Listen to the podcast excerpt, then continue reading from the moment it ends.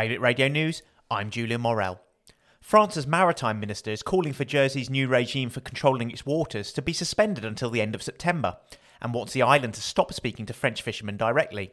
In a letter to the EU Fisheries Commissioner, Annick Girardin also calls for a new mechanism to be set up, made up of local government officials and scientists, to assess if Jersey's waters are overfished. Guernsey's Civil Contingencies Authority has agreed that passengers transiting through Southampton Airport or Poole and Portsmouth ferry ports and onto the island will not be affected by whichever COVID category those ports have. Instead, their isolation will be based on where they've been in the previous 14 days. A former spa therapist in Jersey accused of indecently assaulting a woman while he gave her a massage treatment has walked free after the jury failed to reach a verdict. At the end of a 3-day trial, the jury could not agree if A. Joe Dominic was guilty or not guilty after 5 hours of deliberation. With the jury unable to reach a majority verdict, with at least 10 of them having to agree, both they and Mr. Dominic were discharged by the Royal Court.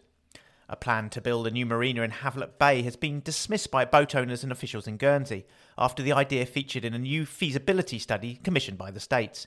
Speaking to Express, Harbour Master David Barker said it would be better to upgrade existing facilities rather than build something from scratch. More on all these stories from BailiwickExpress.com. Today's weather, bright or sunny spells, then becoming mainly cloudy by evening, a top temperature of 13 degrees.